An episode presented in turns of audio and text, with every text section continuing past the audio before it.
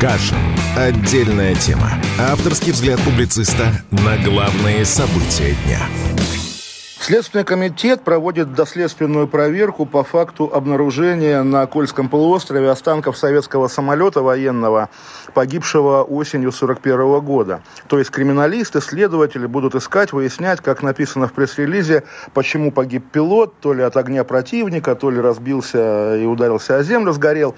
В общем, понятно, люди работают. Вот специалисты Следственного комитета, наши ФБРщики, да, российские, команда Бастрыкина, занимаются традиционно важным важным делом. Не хочу особенно забаскалить по этому поводу, тем более, что большой сенсации именно в этой новости нет. Уголовные дела по событиям 41-45 года Следственный комитет практикует уже довольно давно. Каждый раз, когда обнаруживаются какие-то массовые захоронения времен войны, приходят следователи, значит, проводят экспертизы, и э, есть уголовные дела, если кто пропустил, по факту геноцида советского народа. У меня есть демшизовые, скажем так, знакомые, которые уверены, что эти уголовные дела возбуждают устраиваются ради того, чтобы потом однажды, когда Россия уже окончательно рассорится со всеми западными странами, предъявить претензии Германии, материальные претензии, в общем, платите нам компенсацию теперь еще и за геноцид.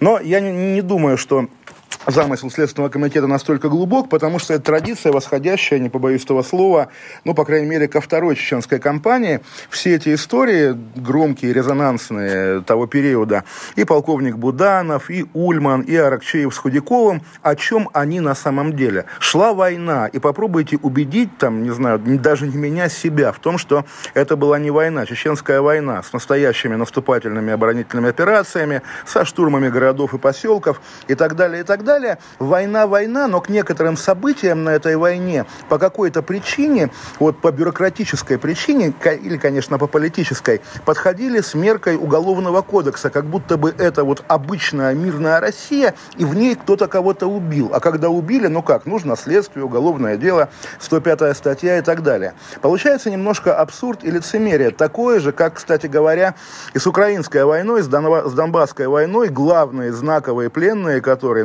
начиная Савченко и крымского Олега Сенцова, также были на самом деле не пленными формально, а обычными российскими уголовниками, которых сажали и судили по обычному уголовному кодексу, а вовсе не по законам военного времени. И здесь, конечно, стоит вспомнить, может быть, это цинично прозвучит, но э, известный афоризм Федора Тютчева, что до Петра вся российская история э, сплошная панихида, а после Петра сплошное уголовное дело. И мы относились к этой фразе как, что уголовное дело, значит, ну, все все, более-менее преступники, власть преступники, народ преступники, и, соответственно, они заслуживают уголовного дела. Но последние 20 лет, эпоха, собственно, назовем ее эпохой Бастрыкина, последние 20 лет располагают к такому лобовому выводу. Почему уголовное дело? Потому что это самый любимый, самый удобный и, видимо, самый знакомый инструмент для российского государства. Не только история Великой Отечественной войны э, теперь становится уголовным делом, не только войны от чеченской до украинской, украинской, но и все, да. Что такое медиа сегодня в России? Это потенциальное уголовное дело. По иноагентам, по еще каким-то делам, ну, собственно, мы знаем, да. Что такое политика? То же самое уголовное дело, причем то дело и в Роше, то дело ветерана, неважно. Но Следственный комитет, прокуратура, суд,